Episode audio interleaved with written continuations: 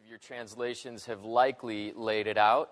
We're going to read the first 10 verses, and I'm not sure what we'll do with the second half of that chunk just yet, but we'll figure it out by the time we get to next week. We do want to slow down and look at just these 10 verses together this morning, though. While you're turning there, young Christians and young theologians, we're going to talk this morning about following Jesus, but following him where? From where and to where? See if you can hear how we answer those questions. This is the good news of Jesus the Savior through Paul the Apostle, in prison of all places, but full of the grace of the Lord nonetheless. I, therefore, a prisoner for the Lord, urge you to walk in a manner worthy of the calling to which you've been called, with all humility and gentleness, with patience, bearing with one another in love, eager to maintain the unity of the Spirit in the bond of peace. There's one body and one spirit, just as you were called to the one hope that belongs to your call. One Lord, one faith, one baptism, one God and Father of all, who is over all and through all and in all. But grace was given to each one of us according to the measure of Christ's gift. And therefore it says, When he ascended on high, he led a host of captives and he gave gifts to men in saying he ascended, what does it mean but that he, he had also descended into the lower regions, the earth? And he who descended is the one who also ascended far above all the heavens, that he might fill all things. Pray with me. Oh Lord, we've sung of these very things this morning. The King of glory passes on his way and all the hosts of the saints who have received your salvation and your grace cheer you as you process into the heavenly places with victory in hand. And we pray once again this morning you would show us all that your victory entails, that we can rejoice and we can enjoy all that is ours in and through you. And if you'll give to us all of these things, then we will be grateful. And we ask all of it in the name of the Father and of the Son and of the Holy Spirit. Amen. Would you be seated?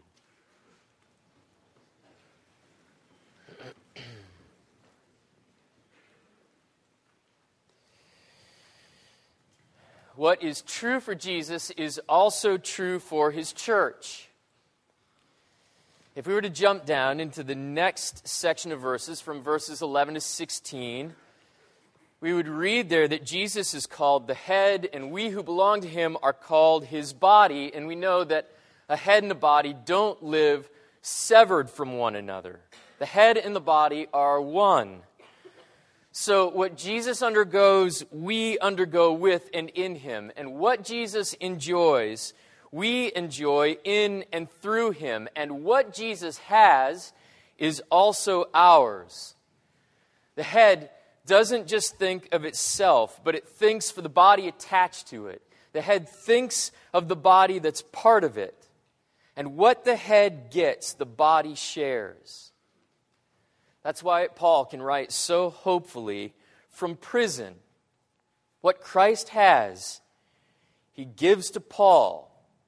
And it's also the reason Paul can write so hopefully to the Ephesians, not feeling the least bit jilted or mistreated by sovereignty. He can laugh at his own chains and not resent the Ephesians their freedom. Paul understands he's not so much a prisoner of the Romans as he is a prisoner for the Lord. There's a difference. What the Ephesians have to enjoy from Christ, Paul has every bit as much, even though he's locked away as the passage goes on, you really gain the sense that Paul's not worried about earthly prisons. It's the personal prisons, the deeper prisons, the spiritual prisons that he's concerned with in this text. Paul includes a lot of talk of oneness in the passage. It starts in verse 4. There's one body, one spirit, one hope. Then another list of oneness one Lord, one faith, one baptism, one God and Father of all. Really, we could pull that list apart and look at each piece, but if we hold it all together, it simply means that we are one with Christ And that oneness is given to us not in abstract terms, but it's given to us very actively down in verses 9 and 10. We're told that Jesus includes himself with us by climbing down to us in descending to earth. And we're told that he includes us with him by carrying us up in his ascension, whatever that means and whatever goes along with that. There is a clue as to what comes to us through his ascension. It's in verse 8. When he ascended, he led a host of captives and he gave gifts to men. That's actually a quote of a verse in Psalm 68, verse 18, that reads The chariots of the Lord are thousands upon thousands. You, O Lord, ascended on high leading a host of captives in your train and receiving gifts among men, even among the rebellious, that the Lord God may dwell there. There's actually an older, slightly to be preferred translation of both of those verses as they appear in Psalm 68 and now in Ephesians 4. The, the alteration would read, When he ascended, he led captivity captive. That helps us a little bit, I think. That's the translation that we want to hold on to this morning. But whatever translation you prefer, or whatever translation is open in your lap, the imagery of the verse is clear. What's being depicted is the victory march, the victory parade. When a king or a general had won a battle in the ancient world, he would send word ahead to his hometown, the capital city. He would announce the date of his expected arrival, and then the townspeople would begin to ready for his return.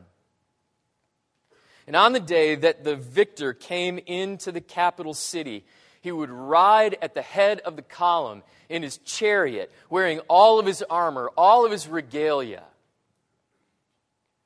And the townspeople would come out to meet him outside of the city limits and run with him all the way back into the city.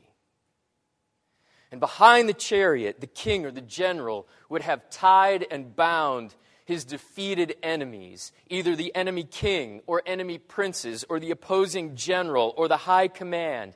And he would pull them in defeat behind the chariot. And behind the prisoners, then, would come the victorious army marching into the city, bringing up the end of the line.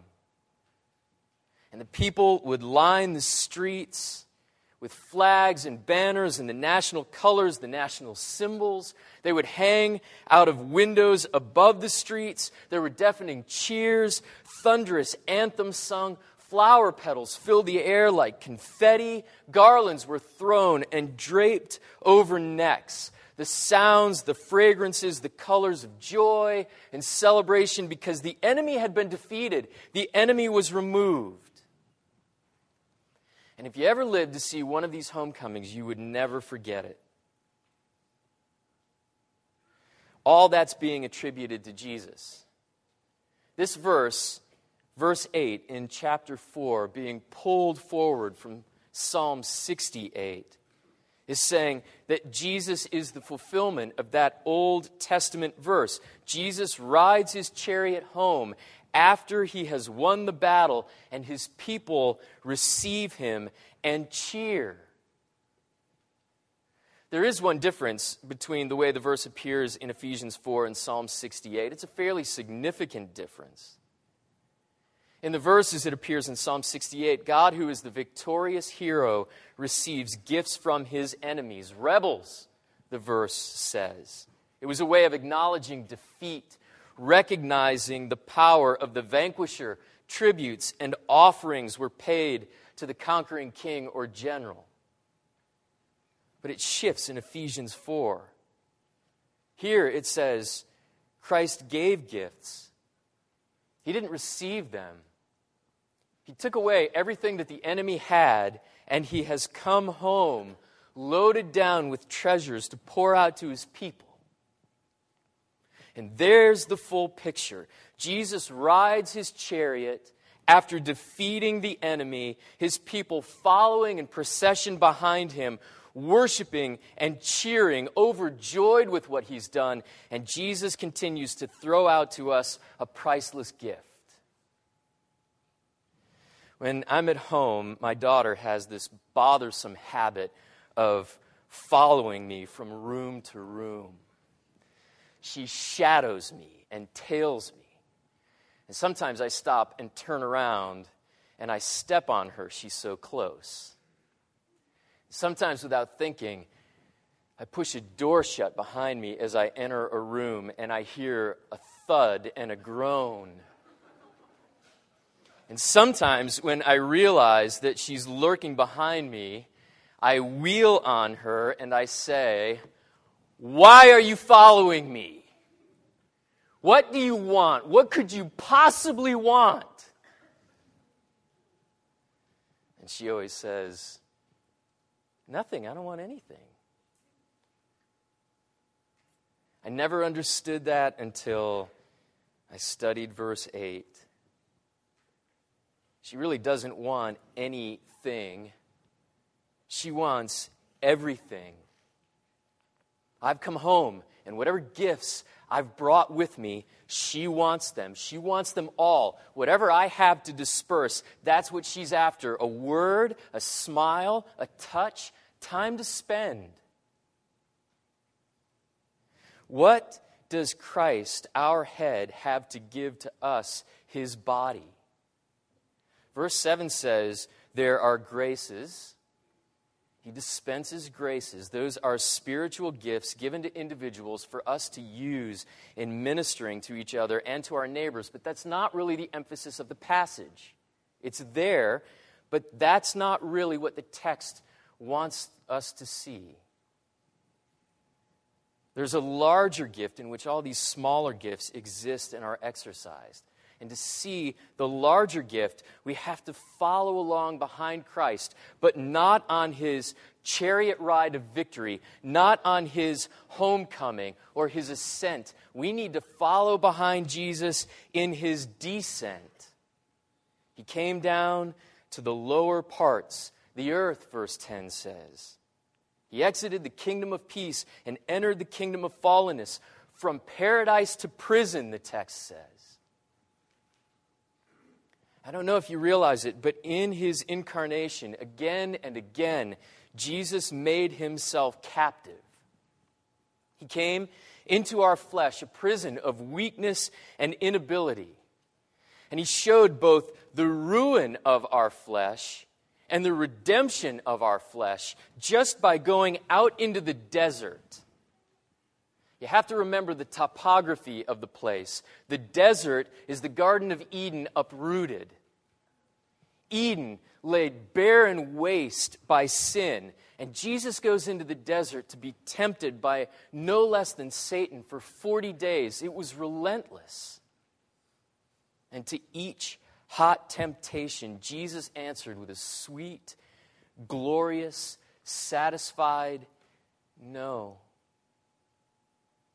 And every time Jesus said no, there wasn't a tinge of regret in his heart or his voice. Every time he said no, he didn't feel he was missing out on something. He felt he was gaining, retaining something with that no. It's so unlike us. And to see Jesus living in our flesh like this, our flesh gets to let down in relief finally, a body that's not misused, a body completely given to worship and faith, a body given over to trusting and loving and being pleased in the Lord. And our flesh gives out a grateful sigh. This is what he's making us.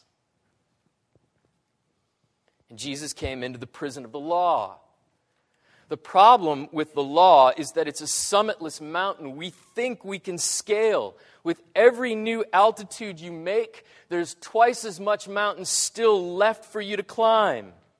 And with every soaring law you think you keep, you look down to see the progress that you've made, only to find that you're still standing in the foothills. But each time Jesus kept the law, with a heart of divine love, he stood on the heights. The law is our failure, our exaggerated failure. And the law is the raw beauty of Jesus. He came into the prison of our guilt. He was coronated with a crown of thorns and bruises on his naked body were his robe of royal purple. And his throne was shaped like a cross, and the vows that pinned him squarely in its seat were nails. And he had mockers for his court. And the King of glory made himself the King of guilt so that he could lead us out of our guilt. And Jesus came into the prison of finality and failure. He came into the prison of death. The curse of the Garden of Eden thickly lined the inside of his tomb. It was waiting on him to swallow him down and never give him up. But because he was sinless, Jesus didn't fit in the tomb. It had to choke him out. And the third day, the heavy stone that closed him in was thrown aside like a pebble. And the one who was carried inside, limp and lifeless, walked out in infinite strength. I think we misunderstand the incarnation. We think that Jesus came into our world like a visitor to Alcatraz, the legendary prison. Now, a national park, a monument, a museum. It's eerie to visit Alcatraz, but it's empty. It's scrubbed down. It's sanitized. There's no threat to the place anymore. It's toothless. You can actually stand in a cell and close the door on yourself and feel maybe a shudder of what it was like. But what won't happen to you is a lockdown what won't happen to you is you closed up inside the cell and left there under sentence. You can always swing the cell door open again and step back out into the corridor with the other tourists who have cameras around their necks. People who have come for a casual scare, but none of them ever expecting or wanting to feel the full cost of suffering of the place. But when Jesus came into our world, he didn't come as a tourist. When Jesus came into our world, he came all the way in, and he came as an inmate. And lock after lock was turned on him with that sickening, heavy click, the click of forever. In every last prison where we've been trapped, miserable residents. And by the way, he wasn't an escape artist either. He was not a Houdini. He wasn't a showman, one who always had a trick up his sleeve so he could escape just in the nick of time.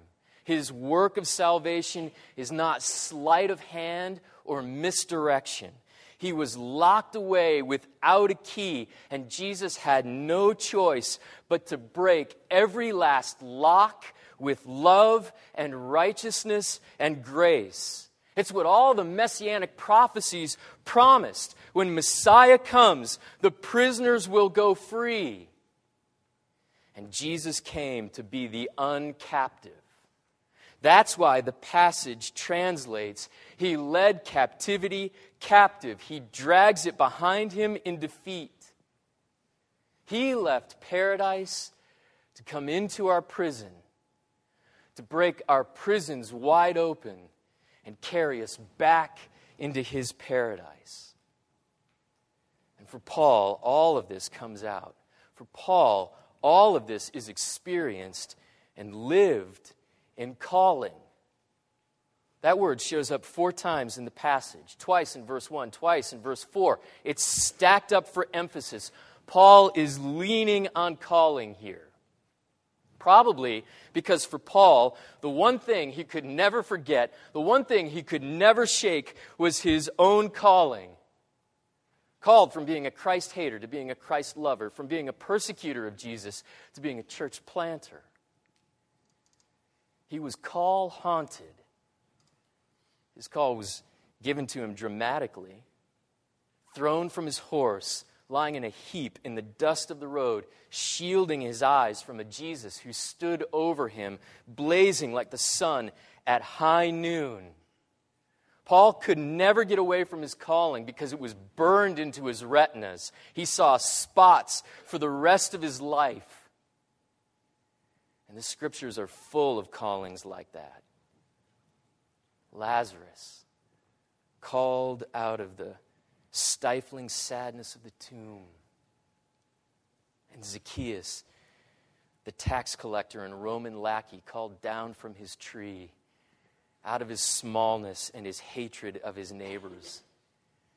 And the man inhabited by an army of demons, so many of them that they had to be sent into a herd of pigs grazing nearby, lurking and living in a graveyard, called out of his dark torment and his possession. The wandering leper, called out of his uncleanness, his unwantedness. Peter, called out of the shrill rooster cry of his guilt. Gomer, the prostitute wife, called from a history of unfaithfulness, called out of a shame shattered past.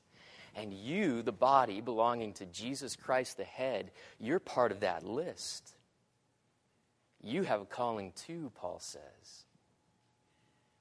You're called out of your captivities you're called out of your jail cells. You can, by the way, be a Christian and still give yourself into all of your captivities, but why would you? Why would the body want what the head doesn't want for it? You can live that way if you want, but it's, it's dissonant and it's filled with conflict. Listen, in this passage, Paul is giving to you your emancipation. Five weeks from today, we'll celebrate Easter. And looking ahead to our celebration, if we listen to what Paul says to us here, and if we take it to heart, we can actually grow in our practice of Easter. Easter can be more for us than just a date on the calendar that rolls around every spring, it can become for us a way of life. And what Paul is saying to us is the Christian faith and gospel faith is a faith lived in decisive moments. In the moment of your insatiable lusts, in the moment of your irrational anger, seems rational to you at the time, but if you read the faces of everyone else around you, they're shattered and baffled. In the moment of your coveting, wanting something not given to you so bad you can taste it. In the moment of your greed, in the moment of losing yourself in a deep dark forest of worries and fears and anxieties. It's so dense, you can't see your way clear and find your way back out again. In the moment of addiction, in the moment of grief threatening to drag us like a riptide into the sea of sorrows, away from the mainland of hope, in the moment of hatred and grudges and unforgiveness, in the moment of allowing others to impose their expectations on us, allowing others to tell us what our calling is, in the moment of trusting our hearts to the law instead of trusting our hearts to the gospel. The longer I'm in the church, the more that's where I believe most of us live. We believe grace saves us, and we spend the rest of our lives trying to live by law, and it's a hellish prison in the moment of blinding pride, in the moment of unbelief, Jesus cannot love me. And I can't give myself over to love him, even though I can imagine it. I just can't bring myself to do it. In those moments, knife edge sharp, moments that could cut one of two ways, in those moments, you have to believe one call is stronger than the other. One call will win. Which call will pull your heart? The call to come back into your prison or the call of paradise? The call of being lost and locked away, or the call of being loved by a Savior and cut loose. The call to live in brokenness, or the call of the lock breaker. One call is always stronger in the moment. And because Jesus has broken every lock, he can call us out of every cage with a voice of full authority, a voice of loving authority, a voice of assurance and affection. We just need to begin to believe that Jesus has the strongest voice. And by the way, that's our unity with each other. Paul spoke of it, he hinted at it. We're to have unity to share with each other. There's a lot of confusion in the church as to what unity is. It is not seeing eye to eye. It is not having lives that look the same, building a boring veneer of sameness over our circumstances. It isn't even liking each other. Our unity is in our calling. And we call out to each other with that calling, and it sounds something like this You're missing the victory march of Jesus. Come out of that cell. The lock has been broken. Come live in Jesus, your head, and be uncaptive. The ghost of Jacob Marley showed up in Ebenezer Scrooge's bedroom one Christmas Eve, rattling his chains and his locks, warning Scrooge to change his ways, to change his heart, to regenerate himself or he would have to drag and clank the same chains forever through the world of spirits and nightshades. But the beauty of the gospel is not warning. Change yourselves or be damned. The beauty of the gospel is calling. Come out of that cell. It has no power to hold you any longer. You don't have to avoid chains. They've already been thrown off. And that's why Paul says in the opening verses walk according to your calling, walk free from the chains that Jesus has lifted from you. What you fear and dread the most isn't true. That captivity after captivity will collect you, and your captivities will share you and pass you back and forth, and they'll even fight for custody over you. Now, the gospel says something entirely different. The gospel says Christ is the head and you are his body, and that makes you the collector. You get to follow Jesus on the victory march, collecting broken locks. And may you collect too many to count. Amen.